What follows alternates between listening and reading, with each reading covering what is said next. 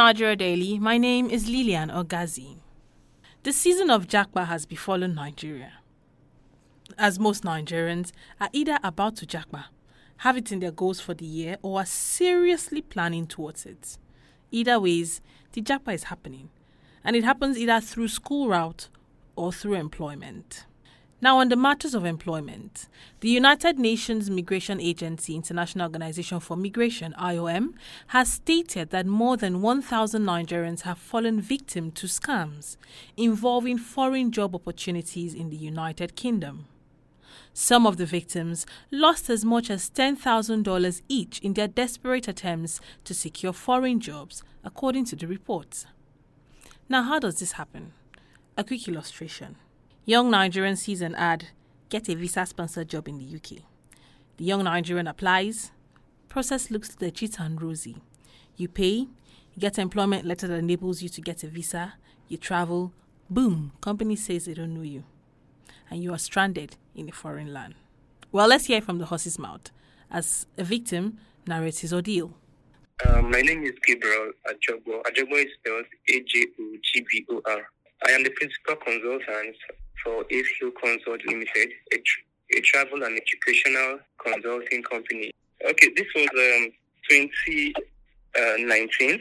Yeah, I was just I was just getting into the, into the business, so. I, I I was actually scanned by a friend. You know, we he, he we, we worked together at some point. Then he traveled to Dubai, mm. and then I told him when, when you get there, see how you can make, make grounds clear so that we can see how you can bring other people to to Dubai too. Because I was the one that, I was responsible for his travel to Dubai. Mm. Yeah, so he got there, and then one day he just called me and told me that um, there's there's a company that he he knows that they are doing recruitment, they are recruiting Nigerians. That mm. I have people that want to uh, travel, to that would have would be interested. So me being a travel um, agent, then I posted it on my status, and then I got people contacting me for um, that they are interested. Mm. So two persons that um, started uh, making payments, my friends too, Ore and um, um, Ore and so that the Kingsley, you know, sorry for mentioning names. Um, I I connected them to him, and then they started paying. At some point, uh, we started hearing ex- hearing excuses from him. Mm. Sometimes they'll call him, and then he, he, he will not pick, or he will say uh, he, he was busy and you know people have having excuses from time to time, and eventually his phone stopped going. Then one day I now called him myself, and I was what's going on? These people are complaining that they they are they're not, they're able to get across to you. So I now told them to, to calm down. Let me be the one to handle it directly. Mm. So I was speaking with him directly, and then he said, tell, he told him that the, the HR guy in the company that he he collected the money from is no longer on state. That he even went to the office to meet them, and then they said uh, the man is no longer in that office. Uh-uh. So that was when I that was when I knew that oh, this guy has scammed us because there's no way I would work with somebody I don't even trust. The, the reason why I even allowed I even allowed my contact to um to talk with him and because I, I trusted him as a friend while he was in Nigeria, so I did not know that he had such intention. And up, up till up till now, he has still not refunded that, that money, at least most part of the money. I was to have to pay my clients back. Okay. Then like one one point five million because it was on me. It was yes. a serious case. Then they even took me to police, you see. And then then I, I, I blame myself because if I had known, mm-hmm. I would have made more research. Yeah. Because you don't just give somebody your money like that. And the, what I also had held to him was I had his passport. You so I, I, was I was going to yeah I had his passport. I was going to report the case to um, the, the police. I went to the police. And mm. yeah, no, the police for for start, so they can help me with Interpol and all. I went there and the police detained me. They said it's conspiracy. How did it make okay. you feel at that time, knowing that people were also involved and it was because of you they got scammed? See, it was terrible. It was a terrible experience because Ore, Ore is my very good friend. I, I went to Ibadan to visit them. I did stay in their house. The mom, the dad had to sell one of their land to sponsor this this application. Good, go, go that lane, like I even have a client currently. I think they're in UK. They they went for for study and they, all the family went. They sold their properties in Nigeria only for them to get there and then you know, crazy things are really happening when it comes to this visa application and study abroad. Or sorry, uh, work abroad rather. That was Gabriel Ajobo, a travel consultant there, speaking. Hmm. Are they those who have applied and gotten legit jobs from Nigeria? Well, let's hear from Samson as he tells us his story. My name is Samson. Well, practically, um, like they say, they say education is key and information rather is key. So, um, I, in the first place, contacted an agent and he gave me his bill and how much it would cost me for him to process the application of this job for me and all that, all that. Well, and then I decided to go online and just read on read up on the processes and the requirements for applying for a job from Nigeria here to the UK. And uh, I found it quite straightforward. The docu- documents um, required, the processes required, and I took those steps. And I was shortlisted for an interview, and uh, after that, I got the job. How were you not worried that the link or where you found the link for the application and what what, what did you apply for first of all? And were you not worried that it was fake? I applied for a cybersecurity post. Well, it's I applied directly from the company's websites. They there's um there are third party websites like Indeed and the other um, recruiting website that post jobs. But in my case, the, the website itself um, had the applications on their on their portal. I applied that, sent my um, required documents, and I was shortlisted for an interview. Okay. Okay. So, how did it make you feel knowing that you were not scammed? And were you worried that you were going to be scammed? Yes, that was my first worry. That's why I stepped back and decided to make um, um, do a research on the process I had heard um, some testimonies of people that had gotten jobs, mm. and I also had heard people, of testimonies of people that had gotten scammed. Mm. In truth, there's no way you could be able to tell if the agent you were in contact with was legit or not. Okay. So I decided to make that research, and I, I was so something I was I could do myself. So that was it. Were you asked to pay a certain amount for anything? Not at all. There was no. I didn't pay anything. I didn't pay any amounts for anything. But it's always it's up until the point of getting the job. It's a work visa. So when you get the job, then the company it's a it's a company that has the um, required documents to make applications for international applicants. So when you do that, you're able to get um, they can assist you in processing your work visa. Finally, what did you look out for that made you trust that the process you were doing by yourself was legit? Information. Everything is information. You go on the internet, you read up. As long as I was sure that I wasn't paying any money to anybody for any process that I could do myself, I was comfortable. There was, there was, no matter how I was, whatever I was gonna do, I wasn't gonna be at loss, at a loss rather. Right. So that was why I was comfortable doing it. That was Samson speaking. How can one identify scam links and jobs? After all, even a travel consultant got scammed.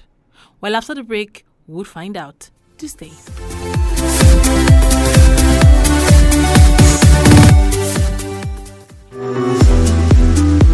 It's time to Japa for more fun. This season, there are loads of exciting content. Enjoy all the drama, intrigue, suspense, and romance in a wide range of telenovela series, Nollywood movies, Bollywood, kiddies program, and introducing our new kiddies channel, Boeing. After five years of waiting, the Nigeria Premier Football League is finally back, live and exclusively on Star Times. Enjoy more this season with our Japa promo. Recharge two months on Classic or Super Bouquet and get 14 days free. Or recharge two months and get upgraded to a higher bouquet. Wow! recharge now and Japa for more fun and stand a chance to win Sundial TV and other fantastic gifts. Offer runs till January 20, 2024. Terms and conditions apply. Star Times. Entertain your family.